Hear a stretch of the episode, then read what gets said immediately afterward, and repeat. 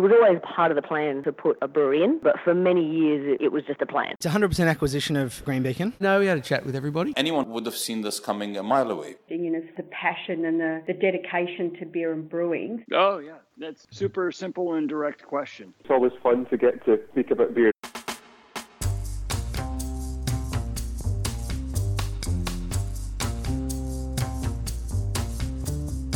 And that's just what we're here to do talk about beer and the brewing industry and have a conversation with the people who make the industry what it is and see what we can learn from them.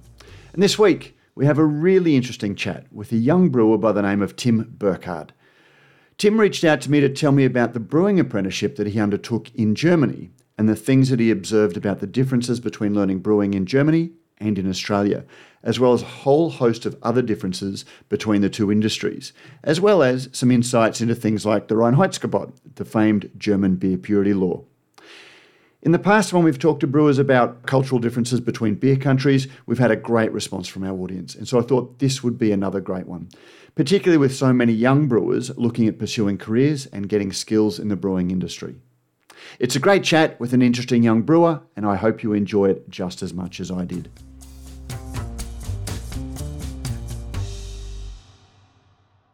Tim Burkardt, welcome to Beer as a Conversation. Hey, Matt, thanks for having me on. Oh, pleasure. Now, um, for, for listeners, uh, again, you reached out uh, a couple of weeks ago just to let me know a little bit about yourself and that you'd studied in Germany. And it sounded like a fascinating uh, story. So, for somebody that probably not many people in the Australian brewing industry have heard of, I was certainly intrigued. Um, so, let's talk a little bit about it. I'm just going to start by saying, by reading a little bit about the email. I'm a Sunshine Coast local who spent the last six years in Germany undergoing training and working as a master brewer and maltster. Um, and uh, I, I, found that fascinating because you're only 24. Yeah, so um, to, to talk about the inspiration for how that all came about, I'd have to go a little bit further back and um, just uh, state that my parents are actually German immigrants. So I grew up here. I do, however, have dual nationality. So I'm Australian, I have an Australian passport. I also have a German passport. And that was kind of the, the thing that sparked it all. Um, because of that German passport, I was able to go over there. Uh, I didn't need a visa. I had full working rights and everything. And I kind of had access to the whole German education system. And so. But you were born here? I was born here. I was born in Wollongong. Okay, yeah. so sprechen Sie Deutsch? Yeah. Which is about all I. okay, so that was one of my first questions because it would have, you know, for somebody who went to, uh, you know, high school in Noosa, um, to just go, oh look, I'm going to take myself off to Germany without, you know, maybe even with high school German, no. it would have been a, a, bit of a challenge. But obviously, you had that step up. Yeah, I was lucky enough to um, learn German from my parents growing up. And that turned out to be really handy because the apprenticeship itself, they don't offer in English. Obviously, it's only in German. Um, I mean, I learned basic German growing up, and then you know, comes to all the brewing terms. That was definitely a challenge. Um, but yeah, now I know them all, and now I don't know them in English. well, having grown up with uh, German immigrant parents, did you grow up listening to your father um, complaining about the quality of Australian lager beer? Uh, yeah, yes and no. I mean, my dad quickly um, kind of, you know, took on the Australian lifestyle and the culture and everything. And he definitely um, drunk beer, but obviously you can get a, an international kind of beer assortment in Australia. So that was helpful for him. And at some point, he just picked up homebrewing. So he was one of those can extract homebrewers in the garage. And um, he said, Oh, they can't brew it that good. I'll do it myself. And yeah, for me growing up, I never really knew what brewing was. I just knew dad did it in the shed. And I didn't know it was with cans and extract. I just thought he brewed beer. But um, yeah, it was uh, definitely um, an eye opener when I started my apprenticeship. I was like, ah, so dad's been cheating the whole time. Uh, oh, it was not. Yeah, it is not cheating. It's you know just like packet mixer or things like that. But uh, and jumping ahead a little bit, Hicks, we are going to speak a lot about the German beer culture. But is homebrew a thing in Germany? Um, it certainly exists. Um, it's not as not as widespread. I would say, um, funnily enough, a lot of my colleagues in my brewery apprenticeships and um, Meister school um, were homebrewers at home because the breweries in Germany tend to get, um, well, they call them mid-size, but I worked at a mid-size brewery that had a 280 hectoliter brew house. They're quite big and, and everything's automated. So a lot of the um, brewers have, you know, a homebrew to do on the weekends or, you know, to, to still fuel their passion for brewing.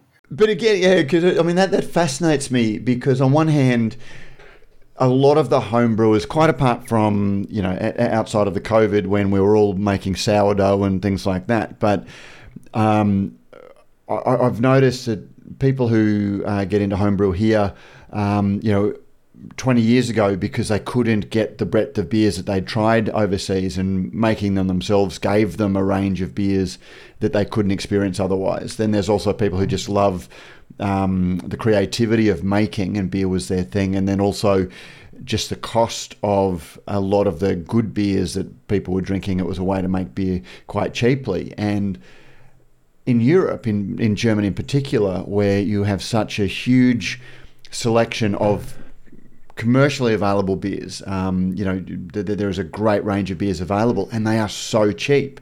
Um, I wouldn't have thought that there was a huge impetus or a huge motivation for just regular people to get in and start homebrewing unless they really did have that desire for the creativity of it. Yeah, I think a lot of them uh, do it out of creativity or out of the reason you know they're interested by it, they like the or they like the science behind it, or really just want to learn something different or they want to know where does beer really come from. I'd say that's the biggest um, biggest thing that sparks the homebrewers in Germany. It's not really a price thing, um, and it's certainly not an availability question. There's a lot of beer you can get. Um, you know, you're so close to Belgium, and you obviously in Germany yeah. got a lot of beers, and you're close to Bohemia there, and, and so there's there's enough beer. But uh, I'd say people do it out of interest and creativity. Absolutely. Let's jump back to uh, what 16, 17 year old Tim, who's living on the Sunshine Coast, is vaguely aware of homebrewing from his dad doing it. But you're finishing high school. What? And it, it, from from your CV, it looks like you pretty much went straight off to Germany to study brewing. What was your motivation? Obviously, I always had a bit of an interest from my dad's homebrewing. Um, I'd say, you know, I'd never really understood how beer was made, where it came from certainly um, the day I turned 18, um, I, you know, I tried a bit of beer and I was like, oh yeah, this is really good. And um, I, originally I was going to study something. I wanted to study engineering. And then I spoke to my dad and I was like, Dad, look, I really want to um, do something that I'm passionate about and I don't think that's engineering. I want to learn beer brewing. And um, that's where it kind of started then. Uh, he said, oh, he knows someone in his hometown who has a small brewery. Um, I was already over in Germany at that point and he said, maybe we can reach out to him and see if he has an opportunity or um, if there's any way we can get you to work with him. And um, yeah, that's where it started. Were you aware of the you know craft brewing movement and the, the number of small breweries that had been springing up you know around the country and particularly on the Sunshine Coast, and see it as a potential career that you were embarking on at, at that stage? Um, for me, at that stage, it was um, so when I was 18, it was 2017. So almost no breweries had opened. I remember just as I'd left, Copperhead in Cooroy had opened up. And that was like, well, at least for what I could tell, because I was in Cooroy, that was the only brewery in the area. And I thought, oh yeah, maybe if I do my apprenticeship, I can come back and open a brewery around here. I did not expect them to um, pop up so quickly. And um, yeah. And now obviously Sunshine Coast has a lot of breweries. Yeah. Yeah, well, God, it, uh, it, I, I, keep reflecting back on how quickly things have changed. Um, so uh, anyway, uh, we, we, can probably come back to, to, to that. Um, so you, you, went off. Where did you study um, in, in, in Bavaria? Yeah, so I actually didn't study in Bavaria. I studied in the Black Forest. Um, so there's uh, in the south of Germany, there's two larger regions. There's Baden-Württemberg and then there's Bavaria. And so I did my apprenticeship in Baden-Württemberg. So if we go back to the to the story, um, my dad spoke to someone from his hometown who owns a brewery and asked them if they need a brewer. And then I went in there, introduced myself, and told them, Look, I really want to learn beer brewing. I think you're a great place for me to learn. Do you have a spot for me to do an apprenticeship? And um, the owner basically said, Oh, no, we're not really looking for any brewers. Um, we, like the guy who's just did his apprenticeship here is from Brazil, and he's just, you know, he's going to stay here and work a little longer for me, so I really don't need a second person. But if you want, you can do a two week uh, internship at my brewery. And I said, okay, I'll take the chance. And um, I did that. After two weeks, he asked me if I want to spot as an apprentice. So um, that definitely worked okay. out really well. And um, yeah, if I can talk about that a little bit, that's a um, yeah. So that's in the Black Forest in Germany, in a town called um, what's close to Rottweil, where the dogs are from, the Rottweiler dogs, and um, it's a. It used to be the smallest commercial brewery in Germany before the craft beer scene kind of uh, erupted. It's a 10 hectoliter um, wood-fired brew house with a copper cooling ship and um, open fermentation. It's like a really old school German brewery, uh, about as old school as they come still. That yeah, that, that surprises me because uh, I've been fortunate to go to a number of German breweries, and they are you know even um, going to Schlenkerla, um, you know, w- w- which is a very old school in, in, in some ways. But there is so much modern uh, about what they do. To, to sort of think of doing coolship brewing in Germany isn't something that I'm I'm really uh, aware of. Yeah, so um, a lot of it was still um, the brew house was built in 1779 or something like that. I'd have to lie. I think 79 or 73. So really, really old, and it's still the original one. It had been welded a few times. It was still out of steel, um, but it was working, you know. And and I think that in that brewery in particular, it was about you know the tradition. It was just about brewing beer the way it used to be brewed, having um, you know, the customers be able to walk in and see that the fire's lit under the brew house and the smell when it was a brew day, you had a little bit of smoke. You had, um, you know, uh, a little bit of mash in the air when I was boiling hops. If I wasn't paying attention or put too much wood under the brew house, obviously that was everywhere would smell like hops. It would, uh, like, you know, cook at the top.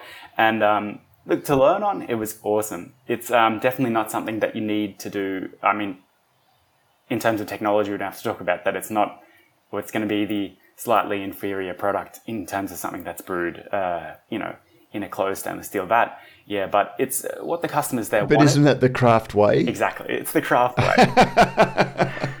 yeah, and the and the cool ship you learn you learn a little bit, um, you know, of what you need to pay attention for, especially in terms of hygiene, microbiology. We learned that if we um, you know, want to use the cool ship in the months where the fruit is ripe, so in September in Germany or August, um, we could only leave it up there for two hours, and then we had a um, small heat exchange. So we did still brew with modern implements, but yeah, we had to watch out for, for things. Obviously, wild yeast in the air and that sort of stuff. So, what's the name of the brewery, and how widely do they distribute their beers? Oh, they they do the classic German one where it's um, if the brewmaster sits on top of the brewery, only the houses he can see get his beer. You know. That's the, Well, it's, so what's it called? uh, Hirschbrauerei Flözlingen is what I might get need called. you to uh, send I'll- that through I'll to me so I can put it in the show notes. Yeah. Yes, please. the um, the website that exists for it also has um, held its retro look. So I'll send you a link to it. Um, don't be surprised; it looks like it's from 2005, but it really is. Um, it's it a really is MySpace page. yeah, almost. But no, it's really like the the owner of the brewery is a down to earth man and really um, brews good beer. He's doing it himself now, and he's back on the tools, and he really enjoys it there. Yeah. I, I was interested that you did the apprenticeship um, working for brewers. Did was was there university level study as part of that? Um, so it not university. You didn't study at a university. So how the German brewery uh, apprenticeship works is it's treated like any other trade in Germany. So it's handled by the um, Chamber of Industry and Commerce, and then every trade, depending on how far you are away from your trade school, you'll have a certain number of weeks per year where you attend a public, um, uh, yeah, trade school to uh, learn the theory of that. And for brewing, it was for me because I was in Baden-Württemberg. I had to go to Ulm, which is a town that borders Bavaria, and um, I attended brewery school there.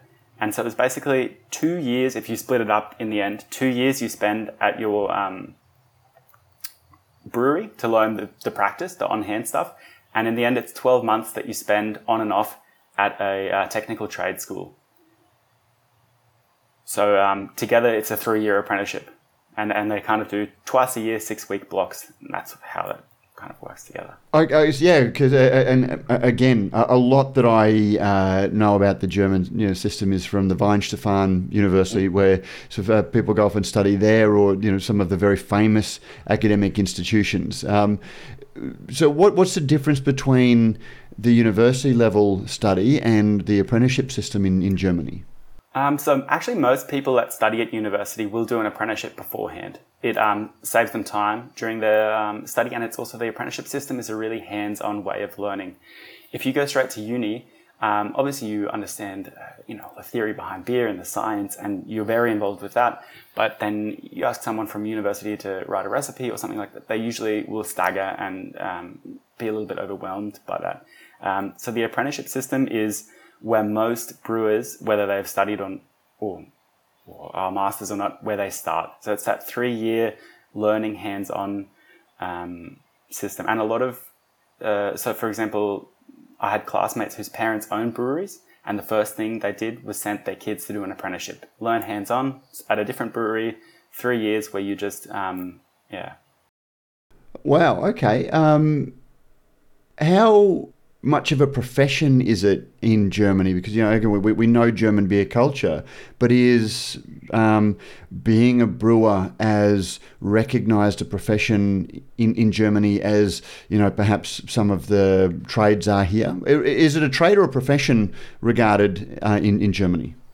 They treat it as a trade, so it's um, definitely it goes through the same system. If you would do an apprenticeship to be a um, let's say for, for an electrician or a plumber or something or a uh, you know someone working on cars you go through the same sort of system. So um, you do brewery school we also had people who were doing um, it's called in german kfz Meister, which is like a um, yeah learning to work on cars. We also had plumbers in our um, trade school hairdressers. It's um, it's definitely treated as a trade over there. And then yeah, that's like the entry level, the the apprenticeship, basically over there. Because it's interesting, I, I, I note that uh, you said you were undergoing training and working as a master brewer. Because you know, master brewer is one of those things that a lot of brewers here refer to themselves at, but it's got a very specific meaning, and they probably shouldn't be calling themselves. What's the term master brewer mean uh, in in Germany? Yeah, so um, once you finish your apprenticeship, you're able to attend a master school. There are a number of them. You can also um, study brewing, of course, but I did it at a technical trade school. So the same one I did my apprenticeship at offers a course. You, you spend 12 months only at school, and there you really just sit in the books and you go way deeper in the theory than you did in your apprenticeship. And then afterwards, you've got, if you pass, obviously, um, it's very intense and, and certainly extensive. And for my German knowledge, I was overwhelmed at times, but I made it through really well. And um, yeah, so that was a 12 month program where just school, just learning hands on. At the end of it, um, as a bit of a, well, it was not really a joke, but you know, if you learn to be a, um, a woodworker or something like that in Germany, you have to do a, a masterpiece, you know, the, the final product. And we got to make a master beer. So that was a good bit of fun at the end. To, to what was your master up. beer? Um, it was a dark Keller beer. They tell okay. you um, what beer they want. So the, the people who are um, in charge of, uh, you know, taking care of the exams and stuff will say we want a dark Keller beer, and we want uh, something with this and this many IBUs, this and this many uh, EBC dark, and we want it clear or, or filtered, whatever they want. And then you have to produce something. You can be as creative as you want, and obviously with Keller beer, there's no definition in Germany whether that's top or bottom fermenting. So we did the top fermenting uh, okay. Keller beer and uh, experimented there a little bit. Yeah. And how'd you go? Good. Uh, I mean, okay. we had to obviously make a presentation as well. Who's our target audience? We made a logo for it, um, packaged it, and um, had to basically sell our beer to the people who told us to make it. And that was a good bit of fun. Absolutely. The, the other thing that intrigues me about it is you're a master brewer and maltster. So malting, becoming a maltster, is integrated into the brewing training. It's not seen as a separate career path or a separate profession. No, I'm glad you asked that. Um, I did want to talk about that as well a bit. Uh, so yeah, in Germany they're very, very um, extensive about keeping that tradition. It, it comes from back in the day when you know malt production was something that was carried out by the brewers um, that you had to learn those two things together, and they've kept them together because they are so intertwined. You know, learning um, with you know when are the different ripe stages of barley, and what's the first thing you do with barley when you want to start malting, and what effects does bad malt have on beer, or, or poorly produced malt have on beer? And there are so many things that that still intertwine that they've kept it together, and um, I thought it was really helpful for the apprenticeship system um, it definitely gives you a really a much deeper insight into picking raw material and um, it was also part of the apprenticeship that you spent at least three weeks at a maltery. So you weren't allowed to get around that in any way. I spent three weeks at Weyermann in bamberg. And great um, place to great yeah, people great place. Great place to, to learn with. And obviously seeing inside the the um, maltery, it's a bit like uh, Charlie in the Chocolate Factory. You know, every brewer's dream going inside Weyermann and spending three weeks um, seeing how they produce everything, and it was really um, eye opening because uh, yeah, you know you learn the, the terms for everything, and you learn the theory of brewing malt, and then when you get in the maltery and the smells and the, and the um, just how everything looks is uh, definitely eye opening and uh, certainly helps learning it. Yeah. Going back to the thing I was going to ask, because you have talked about the growth of small craft breweries in Germany, and it, it's fascinated me that where we've seen what I call the American-led craft beer movement, you know, that, that's, that's hop-driven, highly experimental, you know, has swept across America, it's swept into uh, Australia, it's swept into um, the, the, the, UK. Um, but countries like, um, at least on my observation, you know, going to Germany, it really hasn't dominated um, or taken over or um, a, a, as much. And there are a couple of reasons that I've postulated that I've come to myself. And one is, as I said before, beer is just so cheap. Good beer um, is is so cheap in Germany compared to what craft brewers have to charge because of you know you've already uh, you know hinted at the, the the scale that brewing takes place, but also anywhere in Germany that you go to, you walk into a, a, a, place that even if it's contracted to one of to the local brewery or the big breweries, um, there is five or six very different beers you can get on tap. You know whether it's just a Helles or a, a Dunkel. Um, you, will have a Hefeweizen and a Dunkelweizen, and you'll have a seasonal Christmas beer or um, uh, a, a, a uh, or different beers. Um, they won't be craft influenced styles, but I would imagine that for the German beer drinker, they always had such, you know, enough variety that they never were left wanting, you know, the, the, the huge experimentation that perhaps some of the you know Australia where we had one beer style primarily marketed 57 different ways that when craft beer came out it really excited the desire for the new. Um, it, I mean comment on my re- reflections and tell me what your thoughts are why craft beer hasn't been bigger in Germany or has it? And I've just missed that. It certainly had a peak so it didn't it didn't get as big as it did here and I think it's a lot for those reasons that you said. You know Germany's always had a stable beer market and and um, they've always had a, a lot of different styles of beer available for the customers but I'd also say it has a lot to do with the Germans themselves that they're very um, well, they need a while to try new things. You know, if they have been, especially the the older generations, if they've been drinking their favorite export beer for the last forty years, they're not just going to try something else overnight. You know, they've always drunk that beer. That's their favorite. They know they like it, and they want to stick with it. I'd say the young people were, are definitely open to uh, trying uh, craft beer, and it, it did actually, um, and it still is slowly um, being you know, brewed and, and still being sold over there really well. Um, I'd say it's kind of split in two different areas. You know, how the customer thinks of craft beer. Is it the size of the brewery? Because for a lot of us, um, we were working in craft breweries. You know, where I worked, 10 hectoliter wood fire heated, that is a craft brewery. It's just not craft styles uh, per se. Um, well, certainly not, not nothing like an IPA that we were brewing there. We did make a dry hop Helles for the customers, and um, you know, people liked it. It's definitely something people were open to. Uh, I'd say it just didn't didn't get as big, it didn't get as hyped up as it did over here, for reasons like you said. Um, you know, in Australia we've been having one major beer style from from you know a few different breweries, and that was it. And then obviously it's exciting for the customers. Oh, something new. For Germany, it was it was really um, yeah. They they knew what they wanted. They had what they wanted you know, going to be a bit careful with something new on the market. On that, and it, it, it's one of those things that you know, on being on the wrong side of fifty or the right side of fifty, depending on how you look at it, you, you are acutely aware, or you know, I'm acutely aware of not wanting to sound too old, um, you know, and, and, and start reflecting some of those, oh, back in my day, or, you know, I hate change.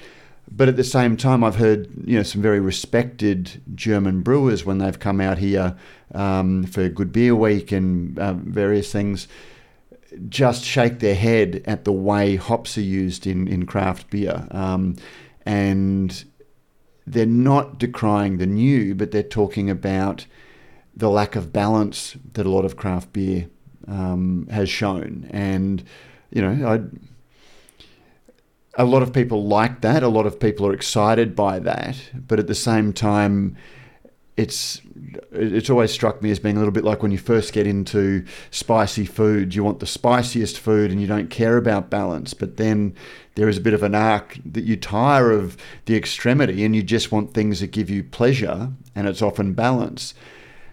Uh, you know, the, the, the, the, tried and true German beers have always been about beautiful balance and elegance um, and things, and not having any rough edges um, that sharp hops. I mean, is that a, a, a, fair observation to make? And it, was that something you heard a lot from brewers talking about the lack of balance that craft beer had? I hadn't heard them speak specifically about the lack of balance, but I certainly had um, observed myself as well. In Germany, you've obviously got the purity law and, and what that means for the brewers. Maybe we can talk a bit more about that, but for, for right now, what I want to scratch on the surface is definitely with the purity law, we're kind of, you know, bound to four ingredients.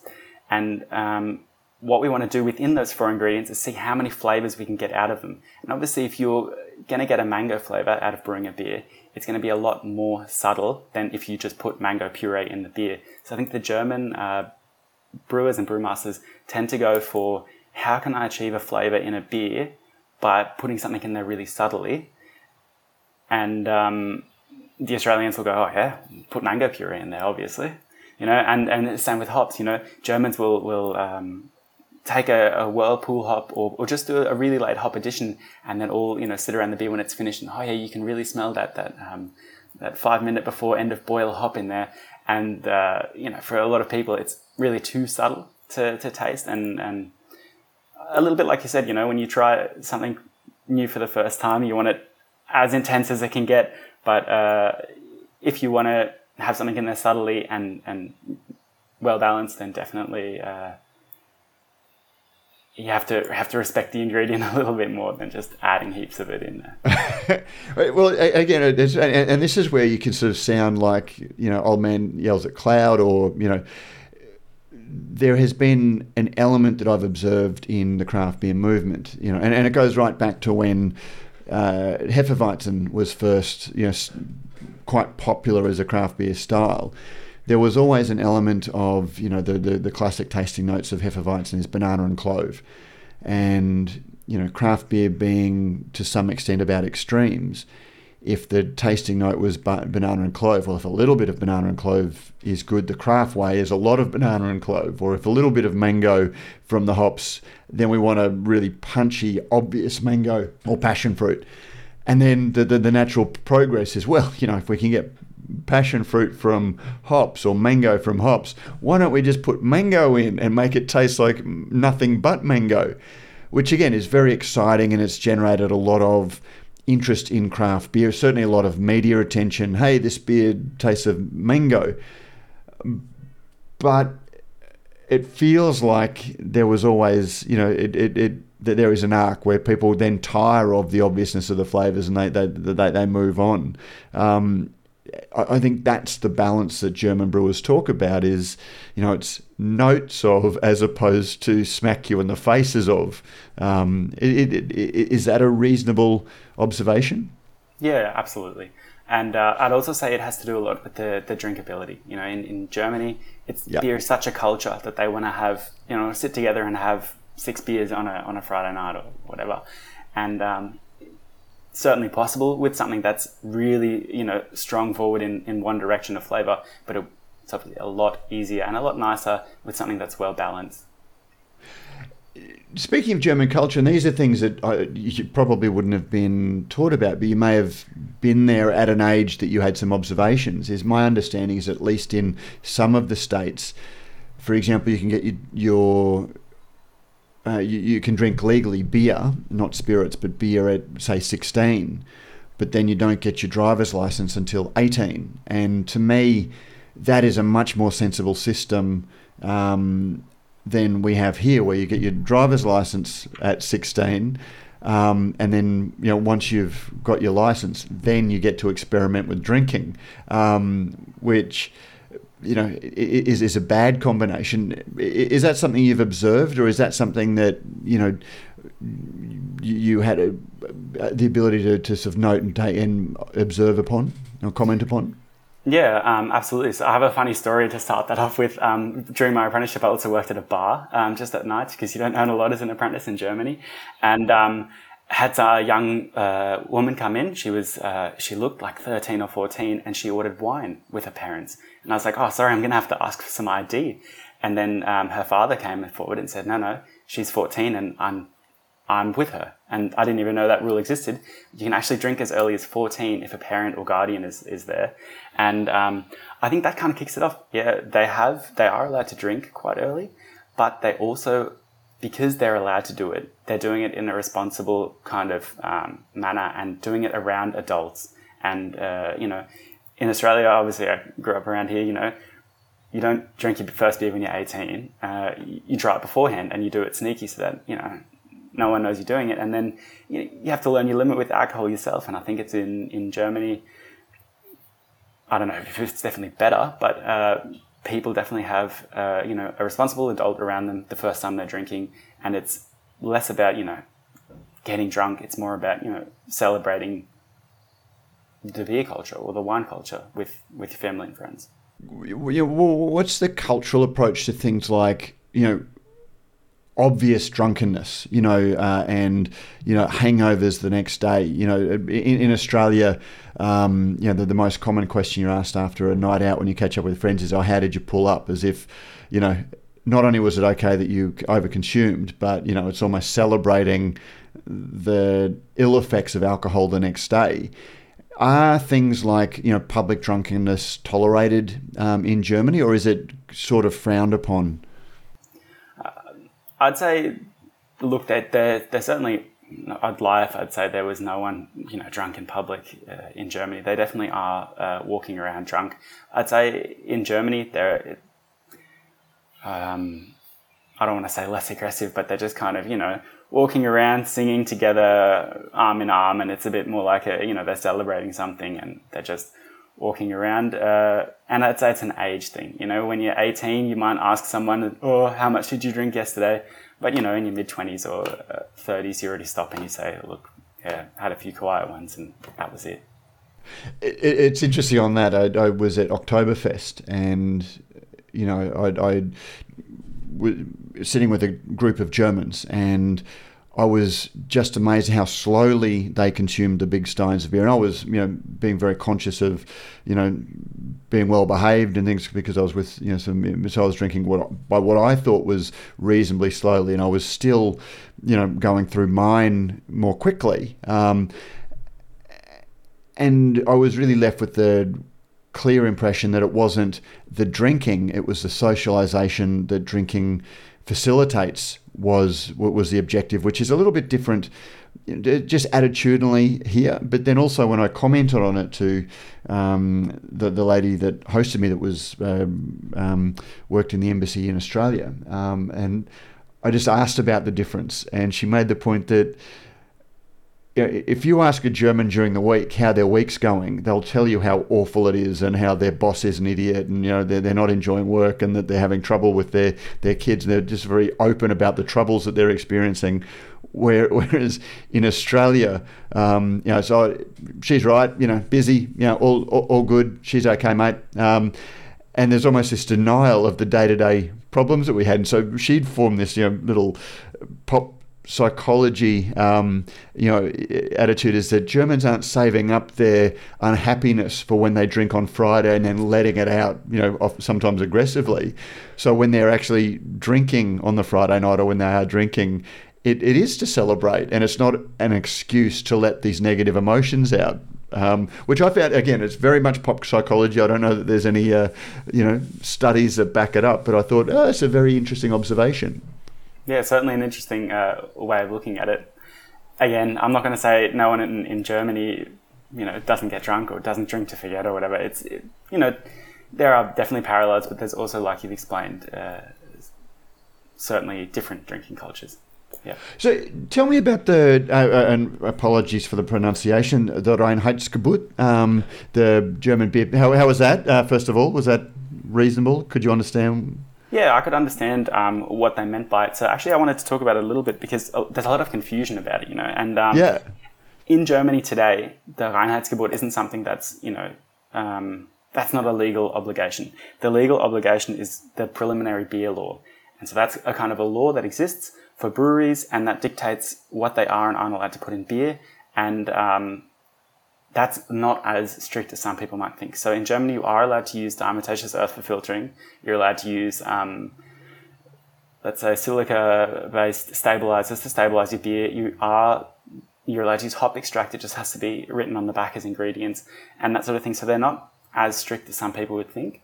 Um, you are, however, allowed to obviously put Bavarian purity law on your beer bottle, and then you have to follow a, a little bit stricter. They're also using calcium chloride and stuff. You know that there are things you're allowed to do as long as you put it into the beer at the right point in time.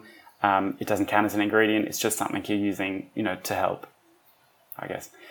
And um, the first brewery I worked at, yeah, uh, definitely strict purist by the purity law. Um, the second one as well, they made their own malt and stuff like that. But there are breweries in, in Germany that, you know, have more accessibility to other ingredients or other uh, things to help brew their beer, and it is allowed. So, not all it's hyped up to be. I, was very lucky in 2019 to go, 2019, I think, uh, to go. It was the 500th anniversary um, of the German beer purity law, um, and they had a uh, an, ex, an exhibition that was fascinating. Um, uh, not too much of it was in English, but I was able to sort of uh, make sense of it, and it, it really sounded like, whilst we revere it as being, you know, they love their beer so much, it was just my understanding is a very, very early consumer protection law for something that was very important, making sure that the beer wasn't adulterated and that it was high quality. And then it was also about regulating tax, um, you know, making sure that beer was uh, made a certain way for, for, for, for tax purposes, which, um, you know, is a, is a little bit more pedestrian than we revere beer so much, we're only going to make it this way. Yeah, absolutely. So that's still in the preliminary beer law. Um, you know, how many degrees Plato the beer has and stuff. That they're only allowed to use bottom ferment uh, at sorry that they're only allowed to make bottom fermenting beers with the four ingredients, and that sort of thing still stands today. And um, also, funnily enough, uh, wheat uh, was something that you know was scarce. And so they said, okay, you can't use wheat for any beers, only for top fermenting beers. And that's kind of how the style Hefeweizen came about as well. There you go. This, this stuff is fascinating and it sort of defies some of the common misconceptions about it. We're seeing here in Australia and in, in, in a lot of um, Western countries that beer is in a bit of a downslide. Um, you know, we've seen the rise of, um, I mean, Germany's always had wine, but we have seen the, the, the rise of um, you know, pre-mixed spirits and things like that. What's the situation in Germany? Is a younger generation seeing beer, you know, what their parents and grandparents drank and looking elsewhere, or what's the feeling over there about the future of brewing for new generations?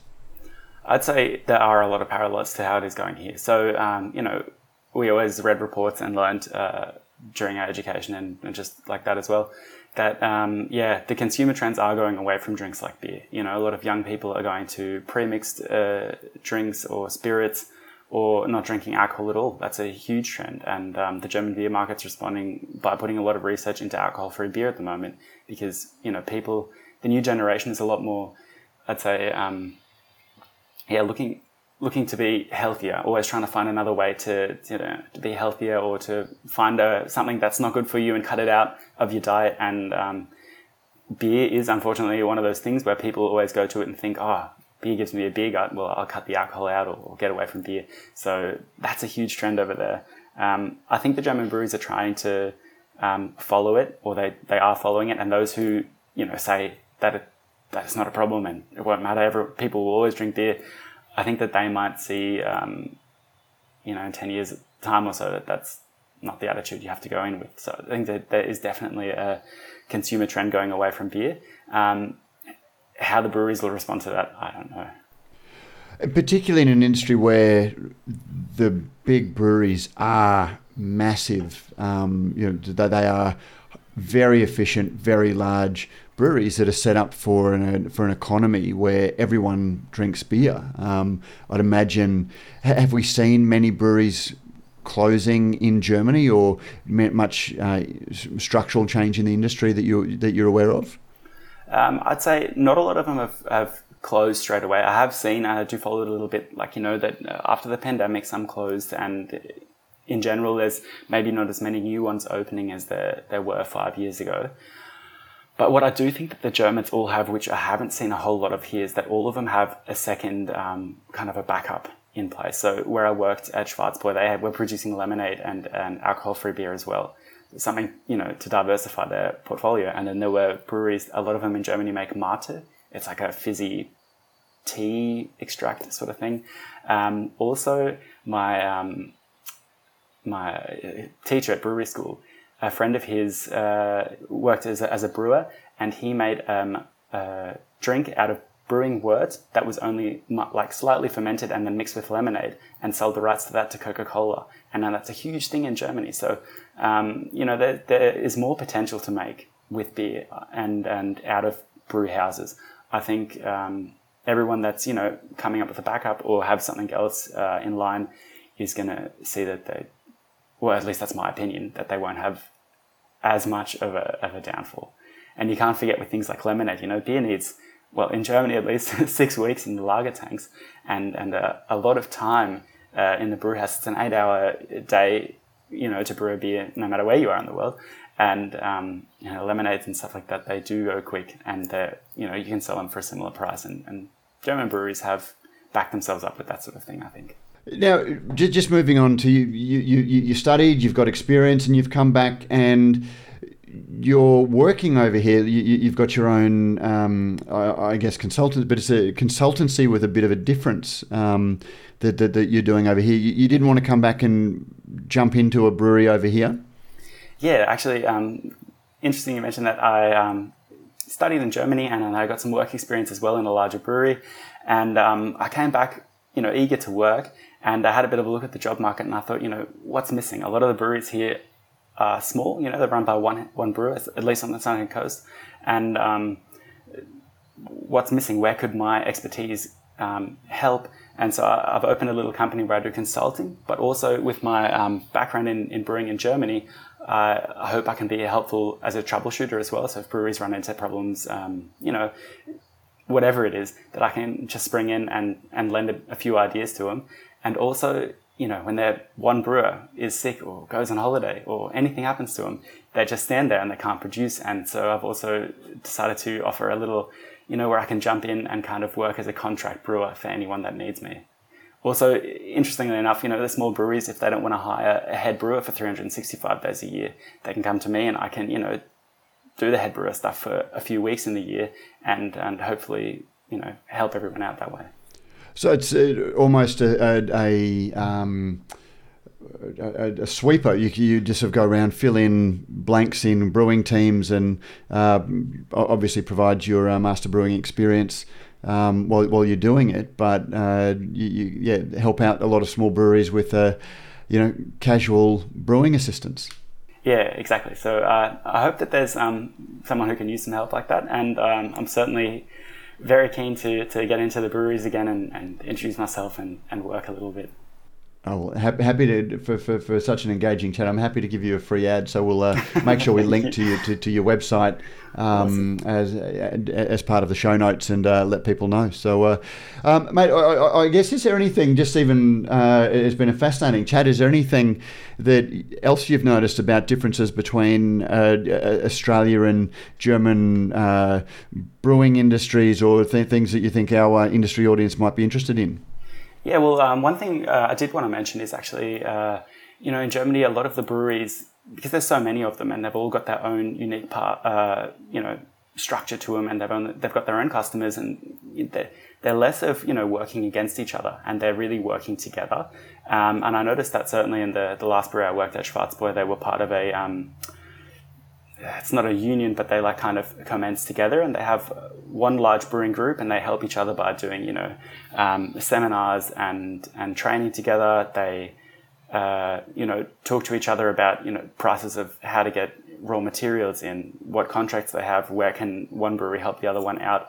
And I think that's something I haven't been able to observe here yet because I haven't been back for very long. But certainly is something interesting to consider for back here, you know, that uh, breweries could work together and have, like associations or something like that.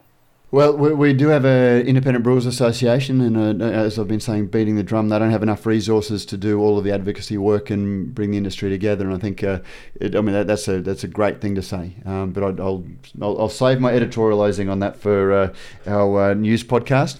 But uh, Tim Burkardt, uh, thank you very much for reaching out, and thank you very much for joining me on this episode of Beer Is a Conversation and telling us a little bit about your experiences as a brewing apprentice in Germany and the, the, the, German brewing scene. And um, I'll, as I said, I'll put a link in the show notes to uh, meisterbrewing.com.au. So maybe any uh, brewers on the Sunshine Coast, you travel as far as Brisbane if anyone's looking for a bit of brewing help as well. Yeah, absolutely. Thank you so much, Matt, for having me. And it was awesome to have a conversation together. And that was Tim Burkardt. As we discussed, Tim has returned to Australia and has set himself up on the Sunshine Coast as a consultant brewer, but also filling in for breweries that need additional expert hands or replacement brewers. And you'll find a link to his business in the show notes, as well as to the breweries that he worked in during his time in Germany. We'll be back this Thursday with our discussion of the news of the week. And don't forget, particularly, that this Saturday is our annual Hottest 100 Craft Beers Live Countdown.